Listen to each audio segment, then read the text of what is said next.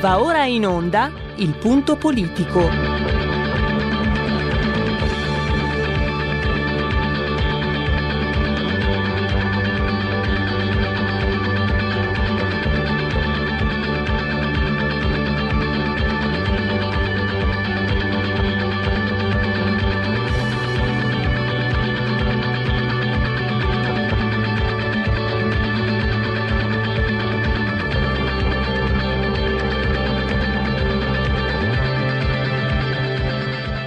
Ma se non state attenti, i media vi faranno odiare le persone oppresse e amare quelle che opprimono.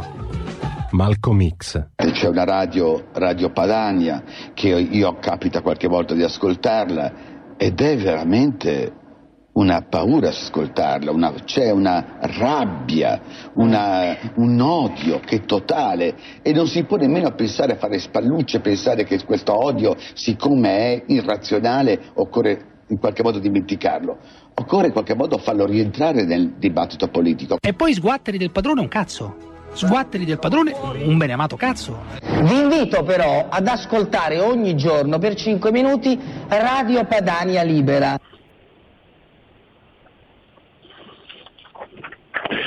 Oggi parliamo del governo, tanto per cominciare. Allora, parliamo dei banchi a rotelle. Ci sono costati tre miliardi, scusate se sono pochi, ma soprattutto si è capito che eh, fin dall'inizio è stato dimostrato, e adesso vi spiego il perché, che fin dall'inizio, il, nonostante le rassicurazioni di Lucia Azzolina, il ministro della scuola, il governo brancolava drammaticamente nel buio, non sapeva quello, non sapevano quello che stavano eh, facendo. È dimostrato da un anzi chiedo scusa da due dossier, due dossier prodotti dal governo, dal Ministero della Salute per la precisione, e sono stati, diciamo, dissecretati, resi pubblici dall'Avvocatura dello Stato. Anche questo potete prenderlo come un segnale, perché sicuramente non è un bel favore che eh, viene fatto al governo. Cosa raccontano, eh, cosa spiegano? Ce lo, spiega, ce lo spiegherà bene Stefano Filippi della Verità, che lo ha rivelato oggi sulle pagine del Corriere diretto a Maurizio Belpietro. Cosa spiegano questi, eh, questi dossier che il governo brancolava nel buio? Come dicevo, un uh, dossier è del dodici di agosto. Cosa dice questo dossier? Che non sanno, non hanno idea di quale possa, anzi, sanno che il virus provocherà mh, degli effetti, uh, si chiama outbreak, ci sarà un outbreak, ma non sanno né come né in che misura. Eppure eh, la ministra Azzolina, se vi ricordate, com- cominciò già a fine agosto, già agosto, no? Rassicurava, è tutto sotto controllo, diceva. Poi il rapporto successivo, firmato addirittura dal direttore generale settore prevenzione, sempre diciamo mh, dalle parti del Ministero della Sanità, pensate eh, che questa volta il dossier, eh, a furia di copia e incolla, ci rivela Filippi, sale, cresce da venti pagine del precedente agostano dodici agosto alle cento del dodici ottobre, ma in sostanza vengono ripetute, vengono ribaditi gli stessi concetti. Il governo non sa, non sapeva quello che stava facendo, e questo direi che non è male, no? E tre miliardi, tanto per essere chiari, questo eh, intanto quantifica eh, Filippi il, uh, il danno. Oltre al fatto c'è il danno anche perché non è, non è servito, no? non, non, le scuole sono chiuse, i, ma gli stessi, gli stessi banchi a rotelle hanno fatto ridere, erano inadatti, insomma, ma bastava dire, bastava parlare, sentire parlare di banchi a rotelle per mettersi a ridere, no? Questo qualunque persona di buonsenso sapeva che era una barzelletta, ma è stata pagata tre miliardi, scusate, se non sono proprio pochissimi. E eh, questo è un uh, punto. Poi abbiamo un altro punto che riguarderà sempre, che riguarda sempre questo governo, l'operato del governo, del Ministero della uh, Salute, e faremmo il punto, ormai è eh, una speranza gate, no? Viene da dire quello che eh, stiamo seguendo dalle pagine della Verità, eh, che sta portando avanti il vice direttore appunto Francesco Borgonovo, speciale terza pagina, l'intervista di Borgonovo molto interessante al um, ricercatore Francesco Zambon. Ve lo ricordate, aveva eh, effettuato un report che fu, che fu che è stato censurato censurato dal, da chi? Da Ranieri Guerra, perché in questo report emergeva che eh, il piano pandemico italiano risaliva al duemilasei. eh, Zambon ribadisce, è andato anche a deporre in procura a Bergamo in questi giorni, a, a Borgonovo ribadisce tutto quello che ha scritto, che ha detto, quindi le gravi inadempienze, sta di fatto che per salvare la faccia e forse anche qualcos'altro, hanno la faccia come il G, era una rubrica proprio di, degli amici dei cinque Stelle e dei, del P D, di cuore, hanno la faccia come il culo, era una rubrica, quindi questa è una testimonianza, testimoniava appunto, eh, cioè per salvare la faccia a questo governo è stato perso tempo prezioso, perché eh, quello che era indicato in questo report era importante, costituiva una, una, un precedente, costituiva una base eh, per eh, conoscere sempre di più, no? Eh, questo rapporto serviva non a svergognare il governo, anche se indirettamente così succedeva, ma serviva a condividere notizie e informazioni, e per quanto riguarda la salute eh, ciò è quanto mai eh, importante, se non esiziale. Oggi incrociamo le dita, Moni Ovadia, il direttore, lo sentiremo nella, non nelle sue resti politiche, ma sue, lo sentiremo, punto di domanda. Eh, ho, giovedì scorso ho preso una buca terrificante, adesso vediamo se riusciremo a rimediare. Eh, il direttore del il direttore generale del Teatro Comunale di Ferrara, per parlare di teatro, di quanto sia importante, ho già parlato fin troppo e poi tutto si è risolto con un buco nell'acqua, quindi una figuraccia che eh, mi porterò dietro per qualche mese. Io sono fatto così, ho la mia sensibilità, chiedo scusa, lo dico da paresiarca. Speriamo di avere Moni Ovadia, perché è molto molto interessante, potrebbe anche costituire un precedente questo, diciamo, mh, rapporto un po' trasversale dal punto di vista politico, ma poi che se si trasforma in termini operativi in modo efficace, Eh, credo che il teatro possa essere molto utile alla formazione. Tra l'altro, lo dico proprio velocissimamente, poi vediamo se riusciamo ad avere eh, Paolo Formentini per qui in Parlamento. Sto leggendo, è un'informazione da lettore, proprio non, non ho approfondito, ma mi sembra di capire che un nuovo strumento, un nuovo social che si chiama TikTok stia uh, avendo effetti devastanti sui giovani, quindi uh, è quanto mai importante uh, curare le forme di, di linguaggio nobili e utili, necessarie come quella del teatro. Questa è la mia opinione, sentiremo Ovadia, speriamo. Allora, eh, con l'ausilio di Giulio Cesare Carnelli, vediamo se qui Parlamento è pronto, vediamo se Paolo Formentini è in collegamento con noi. Ecco, al momento non è possibile collegarsi con Formentini, Pierluigi, quindi eh, io eh, ho comunque... Ah. pronti dei contributi dal Parlamento, da, per il Qui Parlamento, con Vania Gavia o eh, Rebecca Frassini, che hanno parlato stamattina sulla legge di bilancio, se non dovessimo riuscire a raggiungerlo. Va bene, eh, cominciamo bene. Ale, eh, chiedo scusa naturalmente, queste sono responsabilità del sottoscritto, eh, comunque andiamo avanti, andiamo avanti e... Eh, eh, chiedo scusa, uh, dunque io direi, direi pertanto che uh, potrebbe, beh, linee aperte per chi eventualmente volesse mettersi in collegamento e dire la propria. Io intanto mi prendo avanti con il lavoro e eh, vi offro i convenevoli formulaici che ci dicono cosa? Ci dicono che le temperature sono dieci virgola nove gradi centigradi sopra lo zero la temperatura esterna, ventuno quella interna. Attenzione che eh, sapete i programmi li avrete anche voi, quindi magari vi dico eh, il segreto di Pulcinella. Eh, per il giorno di Natale sono previste bufere di freddo, dieci quindici gradi in meno, gelo, non ho capito anche se addirittura nebbia.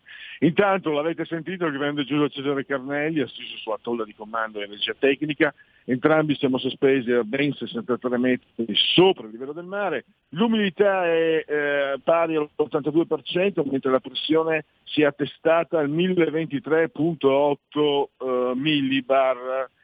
E, e tutto ciò accade nel mese di nevoso, mese del calendario repubblicano, il secondo giorno di nevoso per essere più precisi, per i gregoriani trecentocinquantasettesimo giorno dell'anno, ne mancano solo nove alla fine, alla fine. Per tutti è un martedì, martis ventidue di dicembre, anno domini duemilaventi. Un abbraccio forte, forte, forte, forte, forte, forte, forte alla signora Clotilde, alla signora Carmela che ci seguono, che ci ascoltano dal televisore, l'elettrodomestico pionato, il canale settecentoquaranta, settecentoquaranta, non dimenticatelo. E naturalmente anche un saluto a chi ci ascolta grazie alle app, così si chiamano, attraverso la Smart tivù, oppure attraverso smartphone, oppure attraverso l'iPhone. Eh, sono applicazioni iOS, Android e, c- e vi permettono di seguirci, di seguire R P L, la vostra voce, la vostra radio, chi si abbona a R P L che porta cent'anni, meditate cento e meditate eh, alla grande, in simultanea con noi quando sono le quattordici e cinquanta, insieme anche agli amici che ci stanno seguendo da internet, oppure cullaci, cullati dall'agito suono digitale della Radio D A B, oppure Alexa accendi R P L Radio. Passa parola, ve ne saremo riconoscenti. Eh, interrompimi pure eh, Carnelli se per caso ci sono degli ascoltatori che vogliono intervenire. Intanto una eh, sono palesiarca, eh, ho fatto obiezione di coscienza sugli auguri, a parte che ho sempre detto eh, se mettessimo le tasse sugli auguri ne avremmo di meno, più sinceri, ma anche per una sorta di, forse non superstizione, no, non mi sento superstizioso, scaramantico un po' sì, lo confesso, sono un tifoso di calcio, noi tifosi di calcio siamo scaramantici per definizione, io farei gli auguri dopo quello che è successo quest'anno, starei cauto, starei cauto. Ecco Pierluigi, abbiamo un'ascoltatrice che vuole intervenire e farti gli auguri. Io, pronto? Guardate quello che è successo, state cauti. Pronto? Sì, faccio gli auguri. Buongiorno a tutti, comunque sono una da... dei Colli Uganei, o non sento più la radio, sono disperata, cosa devo fare? Ha provato il televisore, signora? Ho provato ma non, non riesco a, a farlo. Come...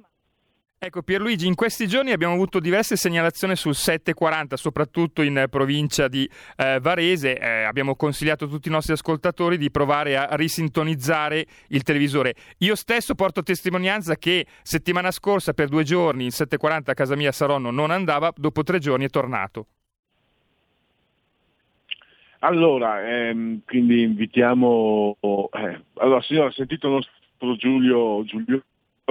Eh, provi a risintonizzare, a vedere insomma se, se, se riesce attraverso la risintonizzazione, sì. E poi mh, ci sono anche altri mezzi come la Radio D A B, oppure eh, se ha il telefonino eh, c'è l'applicazione eh, o, o se ha la possibilità di navigare su internet, questo non lo so.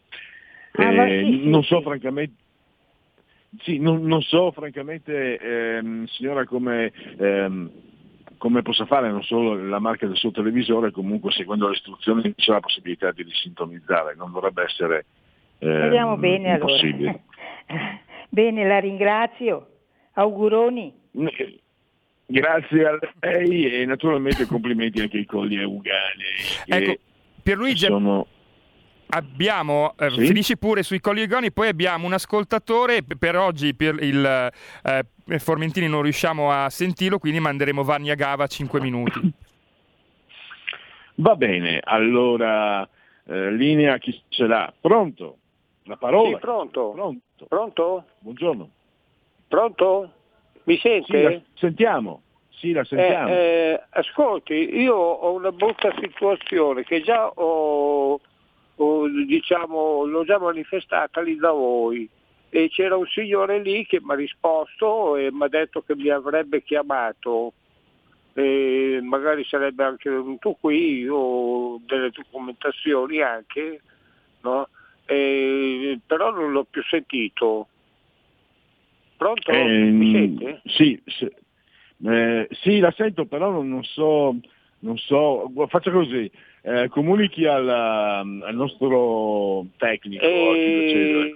il nome, il nome della persona con la quale lei ha preso contatto e poi vedrà in qualche modo, dei, magari lascia i suoi estremi e vedrà di, di, di, di fare degli aggiornamenti, insomma, di, di vedere se è possibile stabilire un contatto. Al momento non saprei eh, fare di più, sinceramente, mi dispiace. Comunque non metta giù e dica con chi ha parlato al nostro Carnelli e poi e magari lascia anche le sue generalità in modo che possa venire eventualmente contattato. La ringrazio. Andiamo. Ecco Pierluigi, ho preso nota del, del numero del signore, era per una questione di un assistente sociale che però al momento eh, sono tutti bloccati, quindi non penso che si risolverà a breve. Comunque eh, comunicheremo a chi di dovere.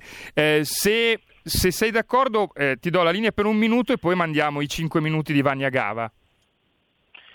Ma eh, possiamo anche fare da subito, quindi dalle mie parti, Vania Gava, perfetto. Sicilese, la bellissima Sicilia devo dire, dovrebbe essere Sicilia che è un, un capoluogo di provincia, della provincia di Pordenone, perché effettivamente, io lo dico io da San Vitese che amo e stramo San Vito, esiste solo San Vito, per me però Sicilia è di gran lunga la più bella, infatti era anche la più importante città fino agli anni cinquanta quando Lino Zanussi, anche grazie alle sue grandi capacità eh, manageriali, riuscì addirittura, pensate, eh, Pordenone eh, negli anni venti quindicimila abitanti, negli anni trenta circa trentamila, negli anni sessanta cinquantamila, e tutto questo grazie a Lino Zanussi, che eh, i pordenonesi stessi magari si dimenticano troppo spesso, è stata una figura eh, tra le più importanti del Novecento in assoluto.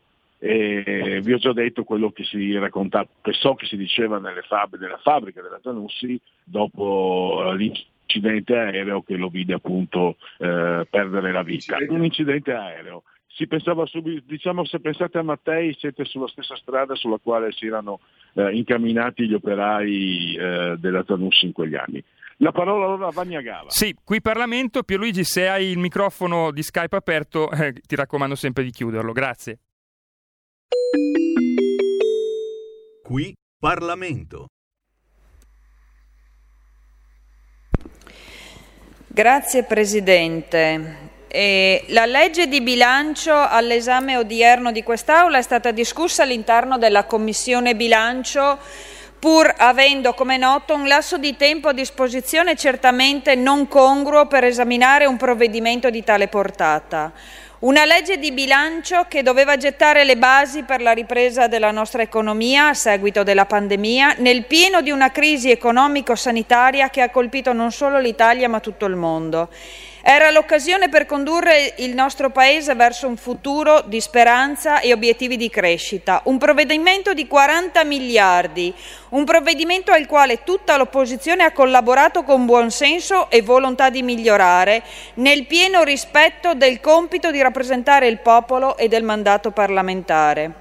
Lo abbiamo sempre fatto, dando anche il nostro voto agli scostamenti di bilancio che si sono susseguiti in questi mesi, un primo di venticinque miliardi, un secondo di cinquantacinque, un terzo da ulteriori venticinque, a novembre altri otto miliardi e per un ammontare complessivo di indebitamento netto che supera i cento miliardi di euro, proprio quelli che invece sarebbero serviti subito per rispondere con efficacia e immediatezza ad una crisi di tale portata, ai quali, come è stato preannunciato dal Governo, si aggiungerà la richiesta di ulteriori risorse per finanziare un decreto che arriverà a gennaio.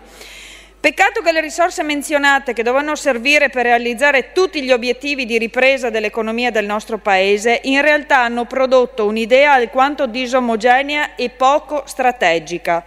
Pur avendo portato noi della Lega e di tutto il centrodestra unito proposte concrete sul tavolo del Governo e della maggioranza. Nel corso dell'esame di merito in Commissione Bilancio abbiamo affrontato numerose tematiche, ma quello che abbiamo ottenuto non è stato di sicuro sufficiente, anche se fortunatamente con le nostre Proposte concrete l'abbiamo resa migliore. Come avete potuto pensare di affrontare un provvedimento del genere con la consapevolezza, sin dall'inizio, che proprio per il pochissimo tempo a disposizione, ricordo che è arrivata con ben trentacinque giorni di ritardo e la stiamo discutendo alla vigilia di Natale e deve ancora fare il passaggio al Senato, molti argomenti sarebbero rimasti alla fine fuori e alcune richieste inascoltate. In tempi così difficili non ve lo dovevate proprio permettere, per non parlare di quello che avete approvato, emendamenti con ulteriori assunzioni, corsi di jazz, aumentato le accise su svapo e tabacco riscaldato, avete di nuovo ritentato con la questione della cannabis. Come avete potuto pensare di affrontare un problema come la crisi economica dovuta al Covid diciannove rifinanziando il reddito di cittadinanza? Come potete pensare che il rilancio dell'economia passi attraverso il rifinanziamento del bonus monopattino? In questa legge di bilancio le tematiche da affrontare erano tante e tante le opportunità di fare bene. Però tante opportunità purtroppo sono state anche sprecate. Avete solamente prorogato l'agonia per le aziende confermando due tasse che di sostenibile non hanno nulla, come la sugar e la plastic tax.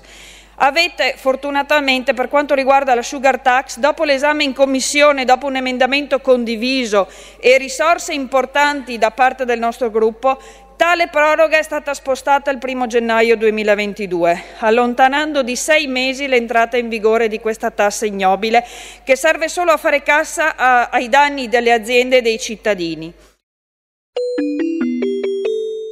Qui Parlamento. Hai sentito? Le radio italiane si mettono insieme per amore, per amore della radio. Una grande storia meritava uno straordinario futuro. Nasce l'app Radio Player Italia. centoquaranta stazioni in una sola rete. Scegli la tua preferita e ascolta il suono perfetto del digitale. Gratis, senza registrazione, senza interruzioni. Compatibile con tutti i device. Naviga, esplora e scopri l'universo dell'audio. Ti sorprenderà. Scarica Radio Player Italia. Il futuro batte con la radio nel cuore. Anche R P L è disponibile su Radio Player Italia.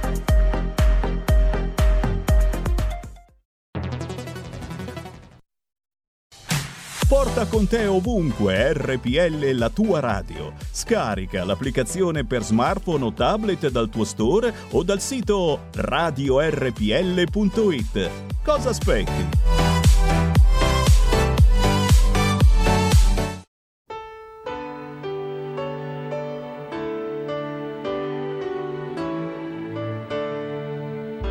It was Christmas Eve, babe, in the drunk tank.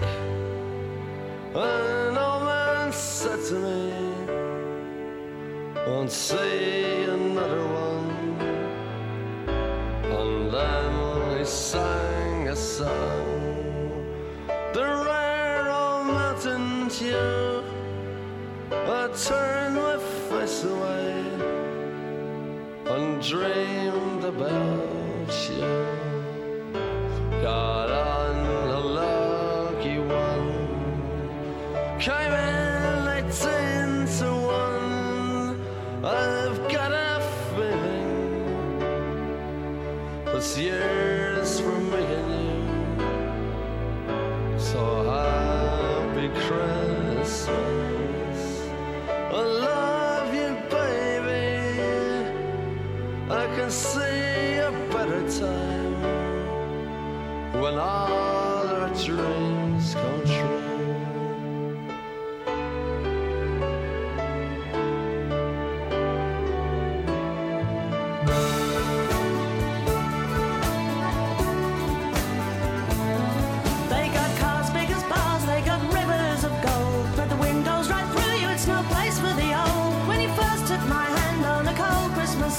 You promised me Broadway was waiting for me. You were handsome. You were pretty queen of New York City. When, when the band finished playing, they held out for more. Sinatra was swinging, all the junk they were singing. We kissed on the corner, then danced through the night. The boys of the N Y P D choir were singing, go away, babe.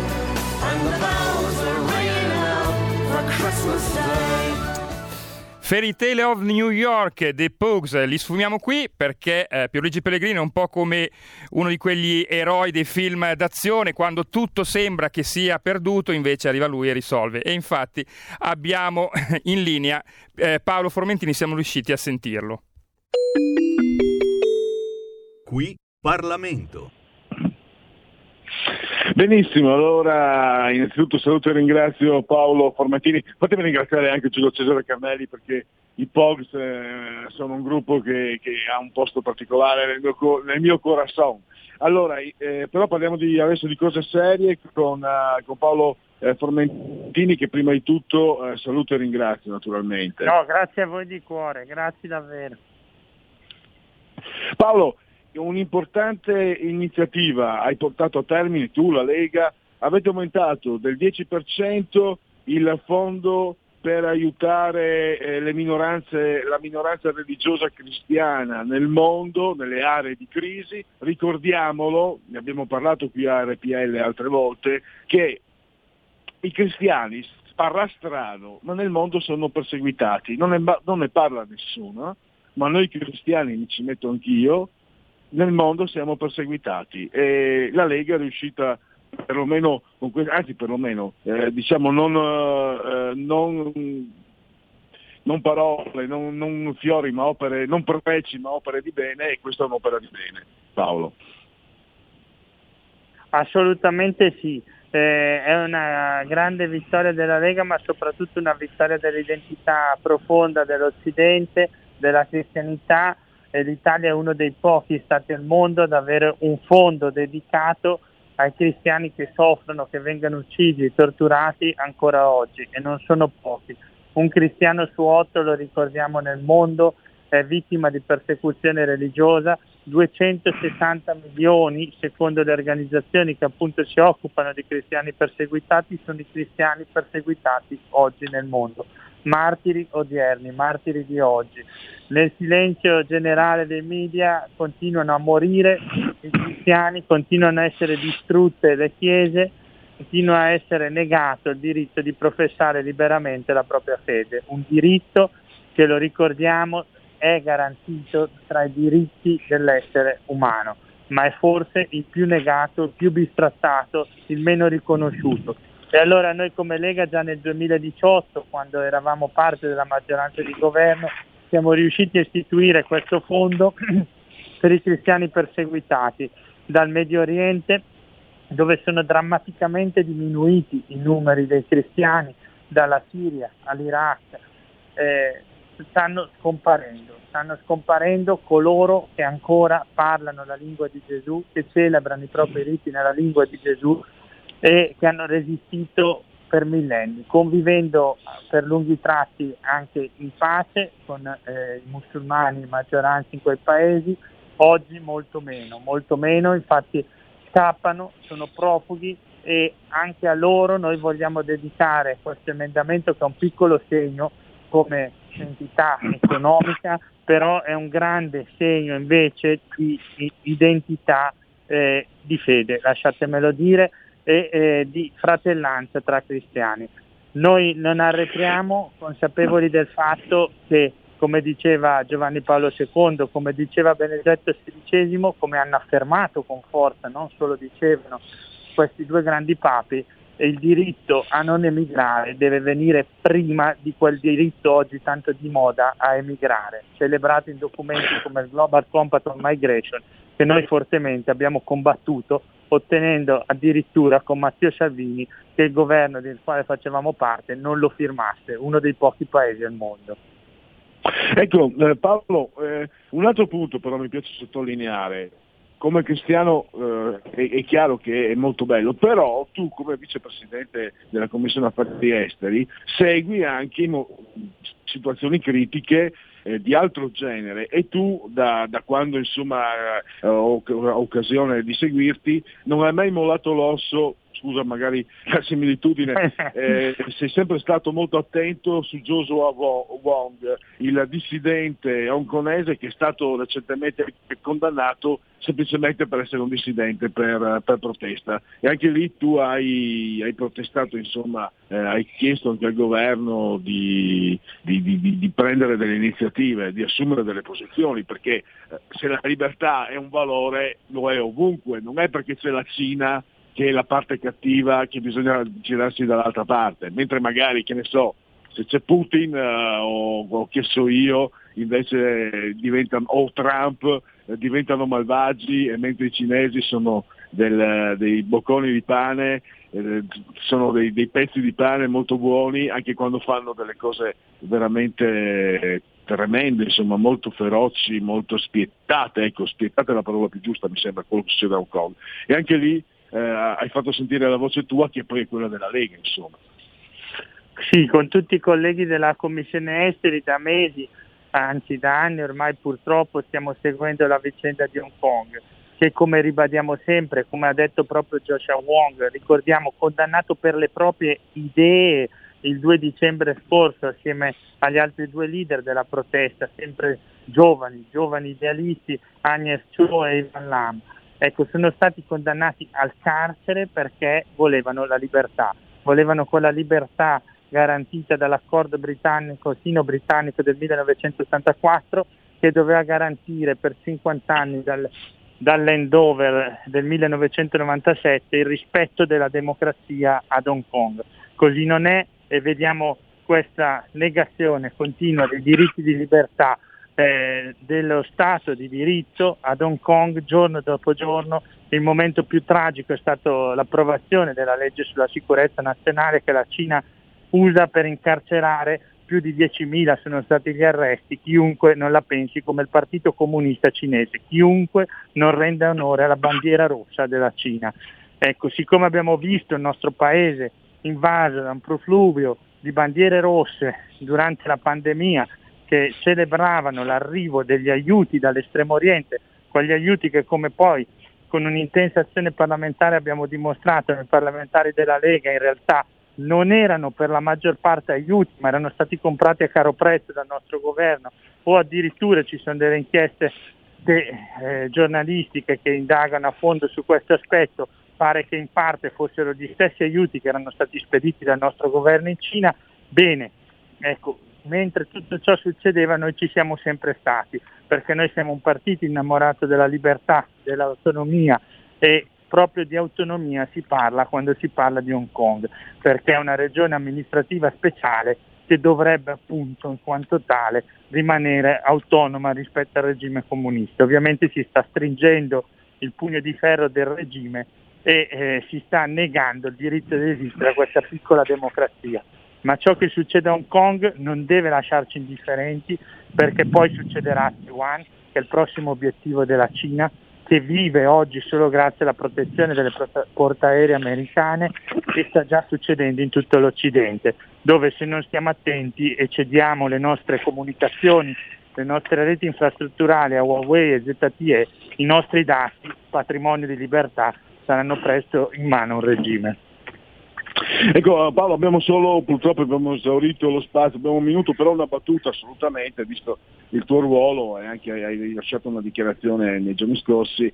La liberazione dei diciotto eh, pescatori marittimi di Mazara del Vallo è il frutto, tutto quanto in realtà è il frutto però di una politica estera di questo governo molto deficitaria, non lo, lo, dice, lo dici tu, lo dice la Lega, ma lo dicono anche osservatori neutri, dicono che eh, ci sono stati fatti troppi errori, non solo in questa occasione, ma parliamo di questa. L'errore più grande che sta facendo questo governo è di arretrare in quello che è eh, il luogo d'elezione della politica estera italiana da secoli, che è il Mediterraneo.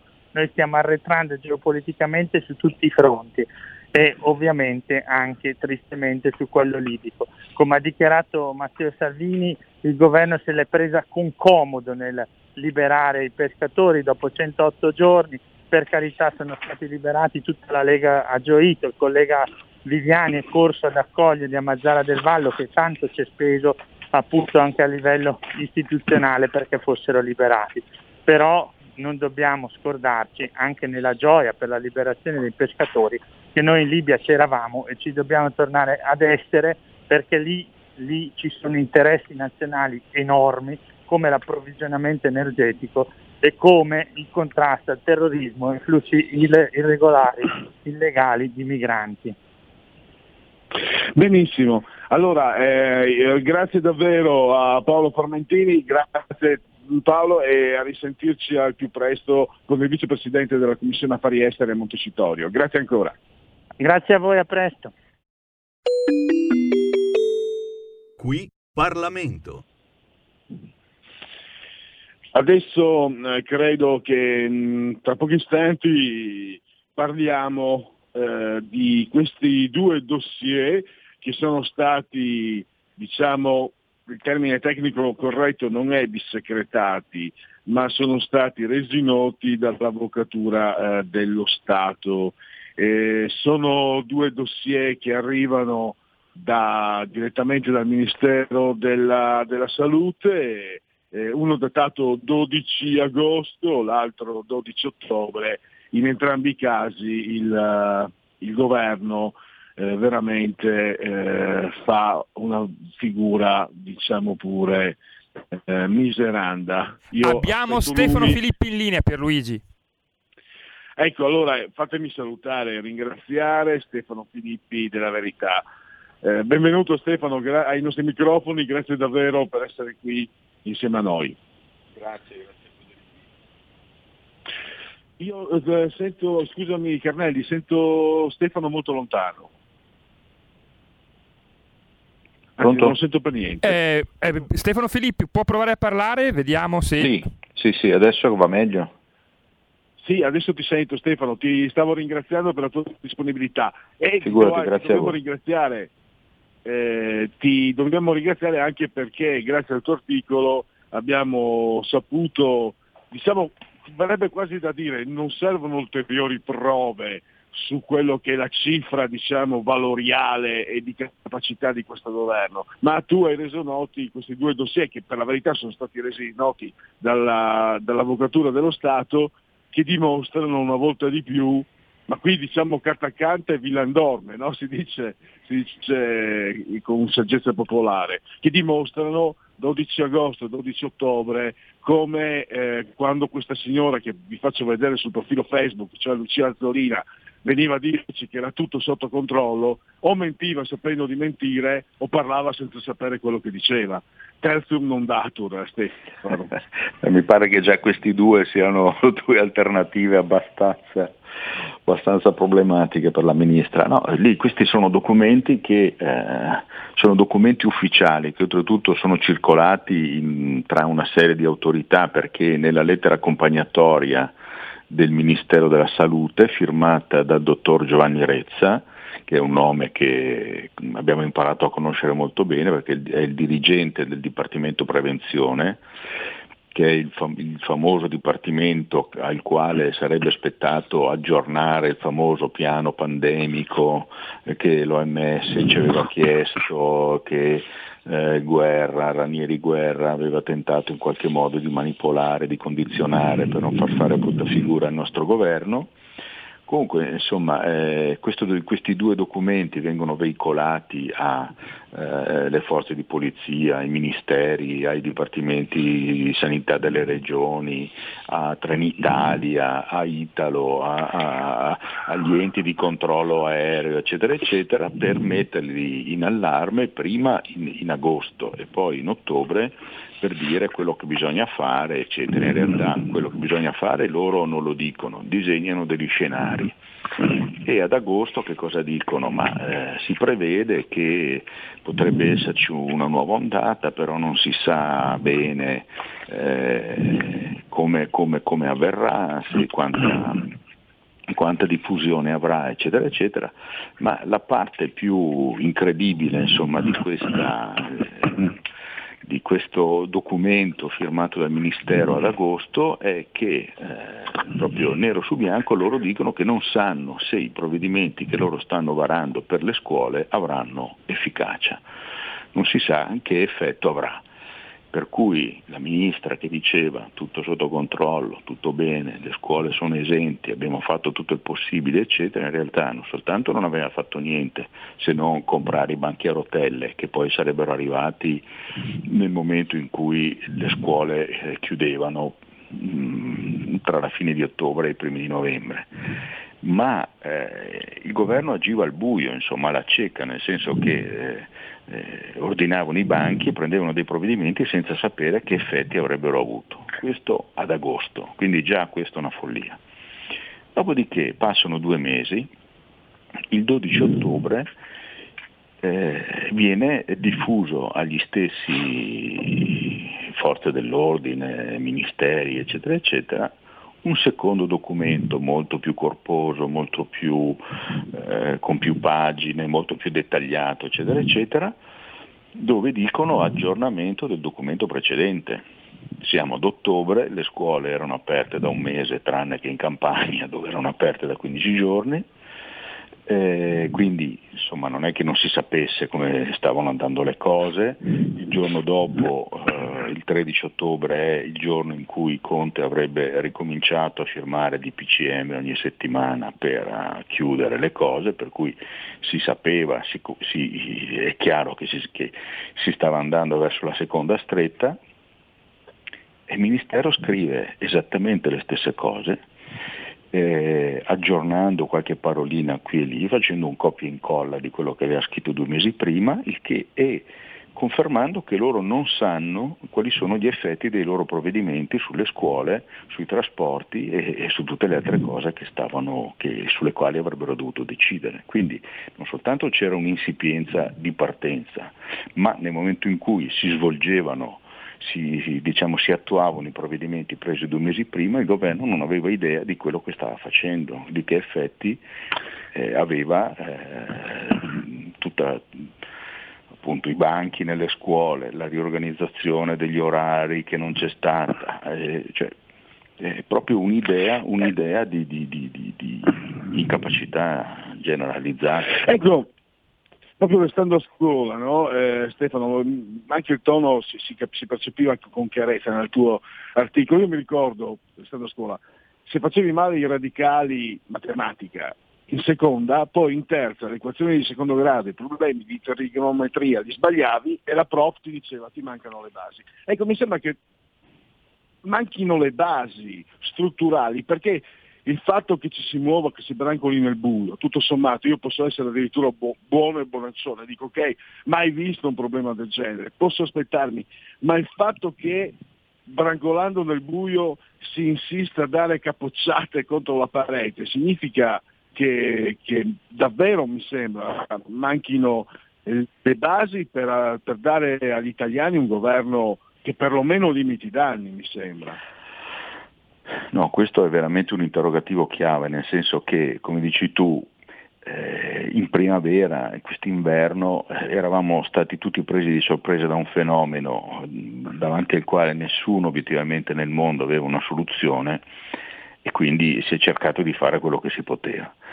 A, a, a, a, tra maggio e giugno c'è stata questa riapertura, ad agosto quando vi, viene scritto questo primo documento la gente sostanzialmente, il governo era lì che non faceva altro che puntare il dito contro quelli che andavano in discoteca, al mare, eh, che affollavano le spiagge o le montagne, come se la gente non potesse prendere un minimo di respiro dopo tutti questi mesi di chiusura.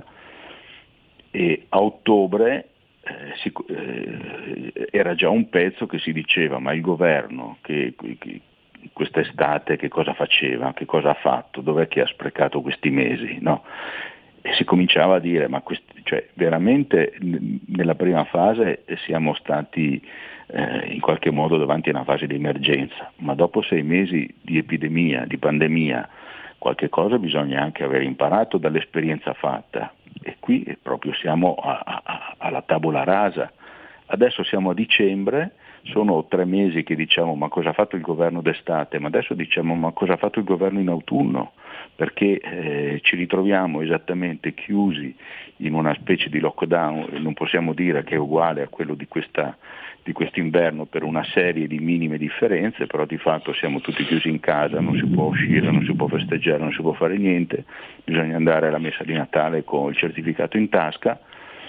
E, e, e, e, e siamo di fronte a un gennaio in cui tutti magnificano l'arrivo dei vaccini come se fossero la soluzione di ogni problema, e leggiamo l'intervista del sottosegretario alla salute eh, Sandra Zampa, che dice: se va tutto bene a ottobre ne siamo fuori, a ottobre, ottobre. Quindi eh, mh, Eh, cioè, mi immagino nella gente cosa, cosa, cosa, cosa si può pensare di questa situazione davanti alla, alla, alla prospettiva di fare altri dieci mesi di sacrifici di questo tipo.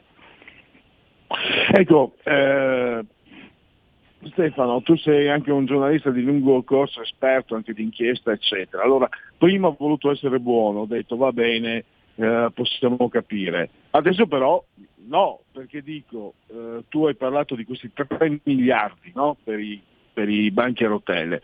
Lì a questo punto io comincio anche a pensare male, no? Eh, lo dico sempre, una volta ci insegnavano cherchez la femme, dicevano i francesi nei romanzi gialli, adesso cherchez l'argent, i soldi. Insomma, tre miliardi per giunta, che, che sappiamo per giunta sono stati spesi malissimo, banchi inadeguati, eh, non si, un grande opacità sui produttori, non si sapeva da dove venivano, chi li produceva, eccetera. Eh, è chiaro che non si può, non si può saltare, me lo insegni tu proprio Stefano, non, non possiamo saltare per carità conclusioni eh, senza avere degli elementi, però qualche pensiero, qualche brutto pensiero, qualche cattivo pensiero, questi tre miliardi e come sono stati spesi, dati i presupposti che tu hai ben descritto nell'articolo di oggi.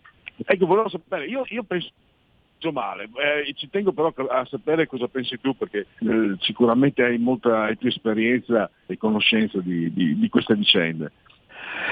Ma io penso che la gestione sia stata così, come dire, che, che la, la rete che è stata gettata è così piena di buchi che si è infilato dentro chiunque, perché Eh, quello che noi vediamo è che noi per esempio abbiamo scritto sulla Verità, ma non, devo dire non siamo stati gli unici, anche se la grande stampa non è stata così prodiga di interesse verso questo tipo di, di notizie, però eh, cioè, adesso si parla dei banchi, però eh, non lo so, si può parlare delle siringhe di cui adesso Arcuri sta facendo gli approvvigionamenti, si può parlare Dei, dei, delle intermediazioni che sono state pagate per comprare le mascherine che avevamo regalato ai cinesi perché tanto noi siamo buoni e non ne abbiamo di bisogno. Eh, si può parlare dei, dei, degli sprechi e dei ritardi per fare avere eh, i, i respiratori polmonari agli ospedali.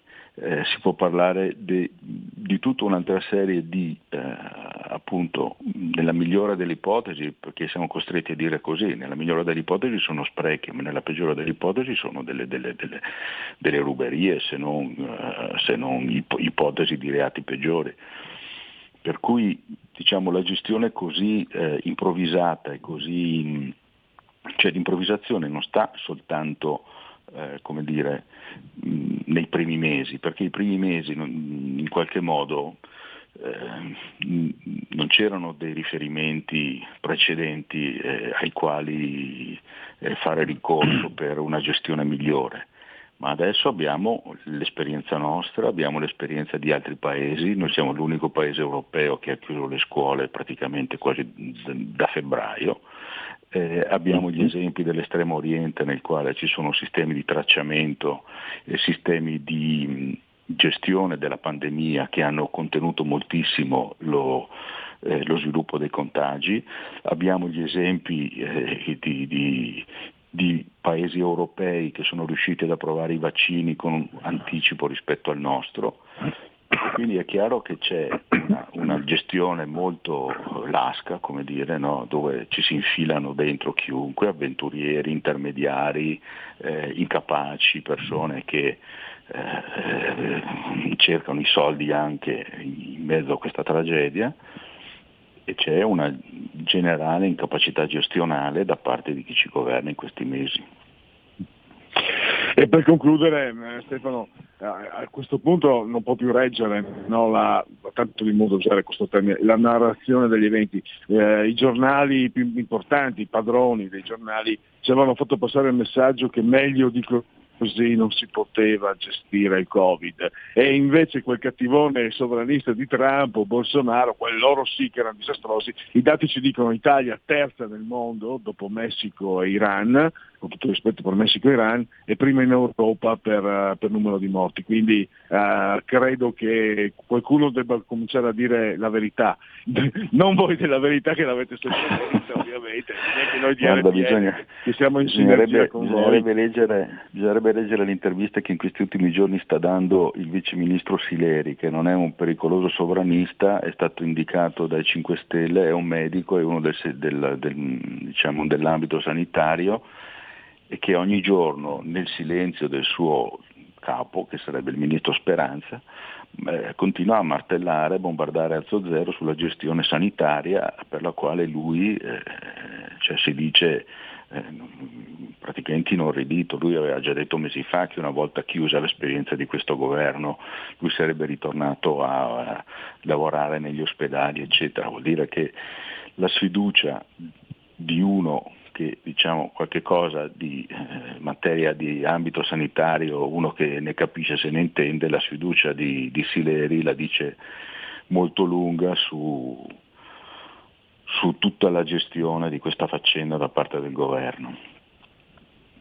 Benissimo, allora eh, se ancora non l'avete fatto andate a leggere. Eh, ci sono numeri, riferimenti precisi, l'articolo di Stefano Filippi, comunque avete già capito insomma, no, cosa è accaduto grazie al suo intervento, grazie a R P L.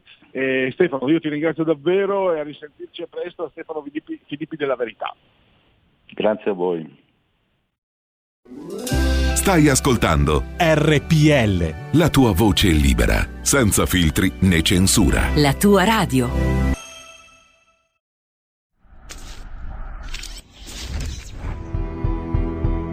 Care ascoltatrici e cari ascoltatori, sono Giulio Cainarca e voglio darvi un messaggio molto bello. Si chiude un duemilaventi ottimo per la nostra radio. Gli ascolti sono cresciuti, la programmazione è cambiata ed è anche stata evidentemente molto apprezzata. Eh, sulla web tv del nostro sito radio erre pi elle punto it, sulle applicazioni, su Facebook, su YouTube, i nostri ascolti sono molto cresciuti. Vi do solo qualche dato. duemilaventi sul duemiladiciannove, tra settembre e dicembre duemilaventi rispetto all'anno prima su YouTube siamo cresciuti del quattrocentocinquantacinque percento di iscritti, del sessanta percento di visualizzazioni, del trecentonovantadue percento, quasi quattro volte, di pubblico.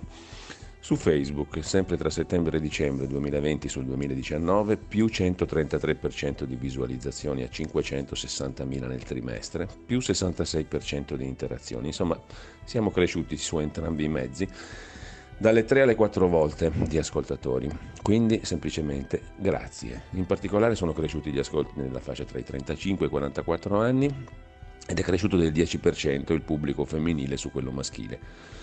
Io posso solo dire una cosa, grazie a tutti i redattori e a tutti i collaboratori preziosissimi di questa radio, e grazie soprattutto a chi ci ascolta, a voi, cari ascoltatrici e cari ascoltatori. Per il duemilaventuno ce la metteremo tutta per migliorare ancora. Grazie, buon anno, buone feste.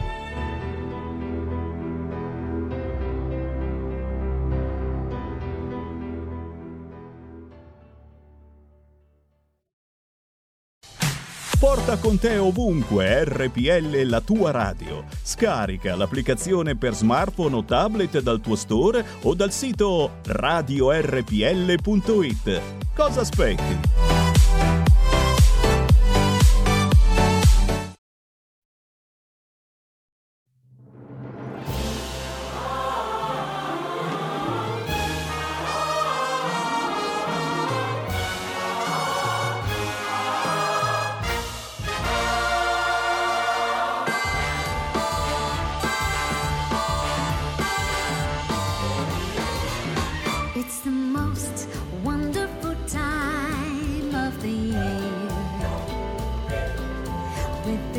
Jingle belling and everyone telling you be of good cheer. the most wonderful time of the year. It's the happy, happiest season of all. With those holiday greetings and gay happy meetings when friends come to call. It's the happy, happiest season of all. There'll be parties for hosting, marshmallows for toasting, and caroling out in the snow. There'll be scary ghost stories and tales of the glories of Christmases long, long ago. It's the most wonderful time of the year. There'll be much mistletoeing and hearts will be glowing when loved ones are near.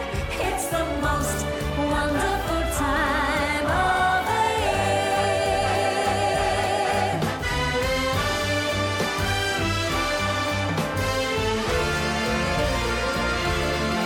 There'll be parties for hosting, marshmallows for toasting, and caroling out in the snow. There'll be scary ghost stories, tales of the glories of Christmases long, long ago.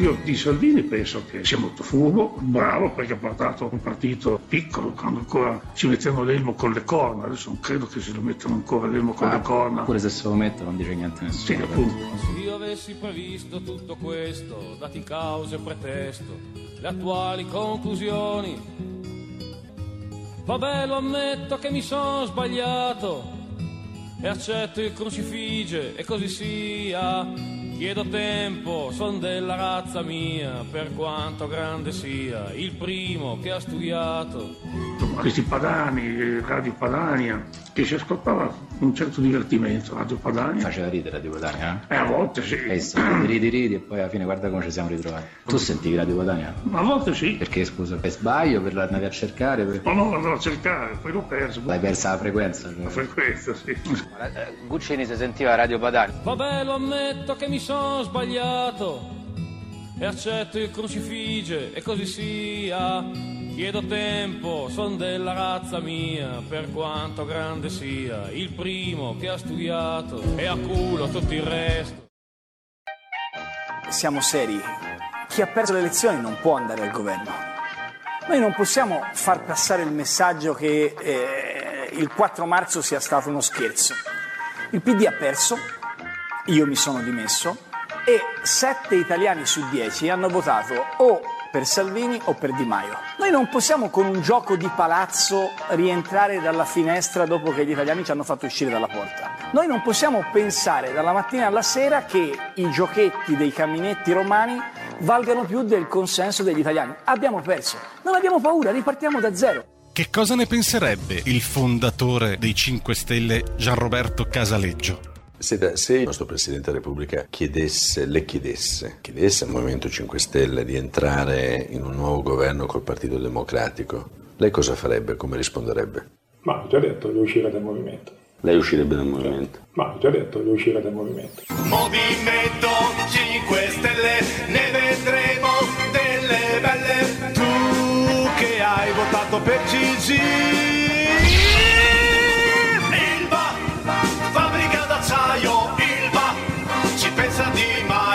L'unica certezza è che una cazzata prima o poi la fa. Noi apriremo Vedremo il Parlamento come una scatola di tonno, vedrete cosa c'è dentro, inciucci, inciuccini, amanti, fidanzate, dove vanno i soldi, appalti, a chi e come. È per quello che facciamo paura, signori, noi apriremo il Parlamento come una scatola di tonno.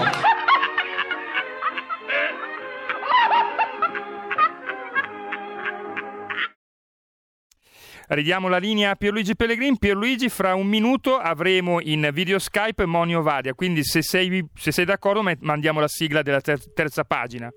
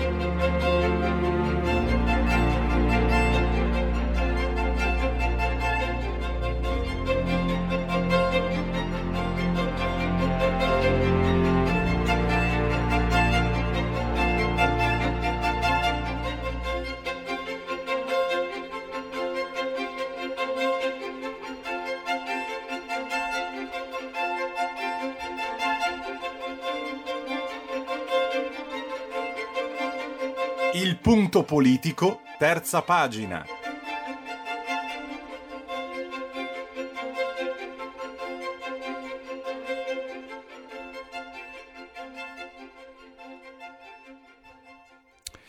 Diamo la linea a Pierluigi Pellegrin. Eh, l'unica cosa, eh, eh, adesso abbiamo... abbiamo eh, Moni Ovadia che ci sta eh, chiamando, soltanto che Uh, rispondendo a Moni Ovadia uh, chiuderemo la chiamata con Pierluigi Pellegrin, quindi ora lo aggiungiamo alla chiamata sperando che Moni Ovadia uh, risponda alla nostra. Un secondo, intanto Pierluigi ti ridò la parola a, al telefono normale, prego. Va bene, allora eh, noi ci stiamo provando eh. noi Noi ci stiamo, noi, noi ci stiamo a provare, eh. la buona volontà, la buona volontà non manca e speriamo di riuscire. Ecco, abbiamo, abbiamo Moni Ovadia in collegamento, lo vediamo, abbiamo messo la sua immagine eh, in primo piano. Aspettate. Ma l'abbiamo via... Sì, sì, via, in via Skype. Ora eh, noi Moni Ovadia la, la vediamo bene, la vediamo e la sentiamo bene. Mi vedete? Io non vedo, non vedo voi. Sì, non... no, lei non ci vede, però noi vediamo lei molto bene, che questo è l'importante. Aspetti che mi sposto dove c'è un po' più di luce e andiamo, un secondo. Perfetto, intanto Pierluigi, prego, se vuoi, prego. Se vuoi eh, la, introdurre... Io, la mia con... Scusa, scusa Carnelli, la condivisione schermo del sottoscritto l'avevo tolta. No, sì, no, Pierluigi, abbiamo in primo piano l'immagine di Moni Ovadia, quindi eh, con te la tua condivisione tornerà dopo la fine del collegamento. Cioè, perché l'avevo tolta. Allora, eh, se mi sente do il benvenuto e grazie per la sua disponibilità a Moni Ovadia. Mi fa molto piacere essere con voi. Allora, eh, le presentazioni le presentazioni sono inutili, autore teatrale, eh, attore, cioè, insomma tante, tante cose soprattutto sul teatro. E quando ci siamo sentiti, Ovadia, avevo detto, se parliamo di politica magari litighiamo, se parliamo di di teatro mi sono reso conto, tra l'altro, se parlo, se ho l'opportunità di parlare con Ovadia parlo di teatro, però essendo io un appassionato, se parlo di teatro o, o parlo io, soprattutto vorrei par- sentir parlare lei per ore. Allora io, Ovadia, volevo partire proprio dal pragmatico anche per gli ascoltatori. Lei è il nuovo direttore generale del Teatro Comunale di Ferrara, una, un incarico importante in una città importante. Mi interessava cosa, cosa si deve fare, perché penso che magari possa anche lei... ha detto, no? in sessanta anni nessuno mi ha mai offerto un incarico del genere. Che idee ha? Cosa si deve fare? Perché, le avevo detto, lei mi sembra condividesse, mi sembra che il teatro negli ultimi venti trenta anni sia diventato un oggetto di elite per, i, per le persone colte. Invece no, guai, è un, è un disastro, è un delitto, verso le persone prima di tutto e poi verso il teatro. Quindi mi interessava che idee, che, idee, che progetti sta, sta, sta pensando insomma in questo momento. Dunque, guardi, intanto noi, eh, il teatro di Ferrara, che sono stato chiamato a dirigere, è un teatro di tradizione. Per il momento eh, questo teatro è finanziato per la danza e la lirica, cioè quindi l'opera musicale, non strettamente il repertorio classico, insomma. Eh, eh, invece la prosa non è finanziata, perché il teatro, diciamo, credo che abbia perso dei finanziamenti, adesso non ne so esattamente la storia. Allora, la prima cosa, siccome i, la prosa è il core business del teatro Claudio Abbado di Ferrara, io cercherò di recuperare i finanziamenti. Allora, io voglio portare a Ferrara il meglio della proposta teatrale, perché questo è il primo compito di un direttore: portare il meglio di quello che offre il panorama eh, teatrale. Poi eh, questo sia per la danza, sia per la lirica che per la prosa. Eh, ora, fino al mese, fino diciamo eh, alla fine dell'estate, il programma è già stato fatto prima di me. E noi siamo tenuti a realizzare nella prima parte del ventuno quello che era stato preparato per il venti, quindi non sarò io eh, diciamo quello che darà l'impostazione fino diciamo all'estate. Poi vorrei in autunno cominciare con la prima proposta alla quale ho pensato, che e io per il momento ho pensato a un'opera di Thomas Bernard che si intitola Piazza degli Eroi, con la regia importante regista Roberto Andò, eh, prodotta dal Teatro Stabile di Napoli. Vorrei portarla da noi, ma più che selezionare gli spettacoli, io vorrei creare un clima di attenzione verso il teatro. Le scelte degli spettacoli saranno anche orientate a suscitare una attenzione al teatro eh, Claudio Abbado e alla città di Ferrara. Intanto mi piacerebbe fare lavorare il teatro per undici mesi, non le stagioni ottobre-maggio al massimo, no, ma io vorrei che il teatro rimanesse aperto per undici mesi, cioè mh, da settembre a luglio dell'anno successivo, tranne agosto, perché le persone che lavorano hanno legittimamente titolo alle vacanze. Però anche in quel periodo, se riusciamo a tenere il teatro aperto, mi piacerebbe metterlo a disposizione di teatranti giovani per una ricerca, per dei laboratori, sempre che sia possibile, compatibilmente con rispetto delle condizioni di lavoro del personale. Poi vorrei anche dal teatro entrare nella città.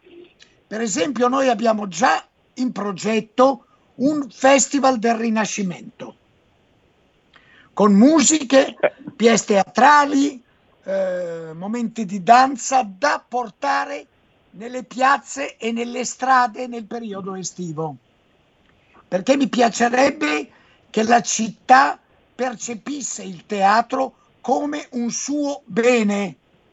Poi per chiamare anche a Ferrara persone da fuori, non solo i turisti che naturalmente vengono in una delle città più belle del mondo, ma anche per esempio pensavo fare un piccolo sconto a coloro che vengono da fuori per venire a vedere spettacoli proprio a Ferrara, in modo che Ferrara diventi anche un centro, attraverso il suo teatro, un centro di attrazione, come noi, non so, io sono andato tante volte espressamente a vedere spettacoli nella città di Avignone, in Francia, e perché Ferrara non potrebbe avere un suo festival delle sue attività che attraggono il pubblico di teatro da tutta l'Europa e, se vogliamo, anche oltre. Naturalmente questo è un sogno, cominciamo a lavorare per eh, dare vita a una cosa del genere. Eh, ecco, naturalmente poi vorrei collaborare con Ferrara Musica anche per fare eventi musicali insieme, cioè io voglio lavorare a tutto campo per fare di Ferrara una città eh, segnalata per il suo teatro e anche per le sue attività teatrali nella città. Questo è il mio progetto, in questo senso prenderò contatti anche con compagnie straniere, eh, insomma voglio portare il meglio che ci sia, ma anche creare un clima. Tra le altre cose, adesso ne parlerò con l'amministrazione perché ci sono dei costi, mi piacerebbe fare del teatro virtuale. Le spiego, lei entra in teatro, ci sono delle maschere ehm, diciamo tecnologiche sulle poltrone e insieme quelli che si siedono in teatro si mettono la maschera e vivono un'esperienza di teatro virtuale, però stando insieme. Mi piacerebbe fare questo soprattutto per attirare i giovani che sono molto attratti dalle tecnologie. Allora il teatro eh, è una forma culturale che si può sposare a molte cose. Eh, poi anche stabilire relazioni con le televisioni nazionali perché segnalino e facciano servizi sulle nostre attività. Abbiamo già aperto con una cosa in streaming, un'opera del, del teatrante e musicista e, e, e autore di canzoni Simone Cristicchi, è un, un'opera sui generis che è stata ripresa integralmente da T V duemila, la T V della, diciamo del, dei vescovi, e verrà trasmessa il trenta di questo mese. Ecco, tutte queste attività combinate. Poi un altro delle mie ambizioni è quello di attirare compagnie di giovani o comunque dare a giovani teatranti opportunità, perché per la nuova generazione di teatranti è molto dura, perché loro sono capitati nel periodo eh, peggiore, diciamo, degli ultimi quaranta anni. Ora io vorrei anche, vorrei fare parte diligente di ehm, ottenere finanziamenti anche speciali per il nostro teatro, ma non solo per il nostro teatro, in generale per il teatro. Io penso che l'investimento sulla cultura, le arti e il teatro vada almeno duplicato, se non triplicato e quadruplicato, perché l'arte e la cultura è il vero petrolio di questo paese. Guardi, persino il presidente della Camera di Commercio, non mi ricordo se Lombarda o di Milano, ha dichiarato che l'investimento sulla cultura è un investimento che produce attivazione di benessere economico, non solo di benessere spirituale, mentale, ma anche economico. Poi guardi, le cose che ho sono migliaia. Vorrei solo dire una cosa, io avrò un appannaggio come direttore, che ho chiesto sulla base di appannaggi di direttori di teatri consimili al nostro, per esempio Modena, Teatro Comunale di Modena. Ora, le voglio dire, a parte questo, io non mi farò pagare, se farò una regia, non prenderò compenso. Se reciterò, non prenderò compenso il mio cachet, chiederò solo di essere messo al minimo sindacale, che sono ottanta euro lordi. Questo perché si capisca che cerchiamo anche una posizione deontologica e morale. Il, il direttore non deve eh, farsi pagare le proprie cose, ma darle come contributo suo, perché già sono pagato come direttore, come regista e attore. A Ferrara non sarò pagato, a parte il minimo sindacale, perché è obbligatorio per salire sul palco. Eh, per evitare ovviamente mh, guai sindacali. Eh, Ovadia, eh, ci ha già fatto capire entusiasmo, idee e progetti. Eh, non avevo un minimo dubbio, visto anche la sua storia personale come uomo di teatro. E poi magari vorrei Grazie. chiudere eh, facendola parlare proprio qualche minuto in chiusura sul teatro. Volevo dirle questo però.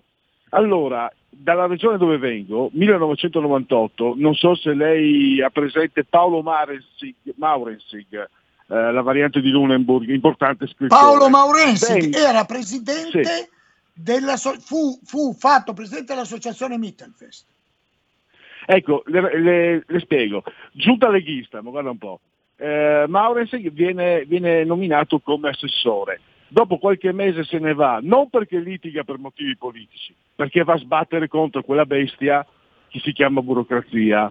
E volevo capire, eh, lei ha tenuto conto, no? Eh, è anche facile dire siamo in Italia, la burocrazia c'è dappertutto, in Italia sembra essere un po' più, come dire, diffusa.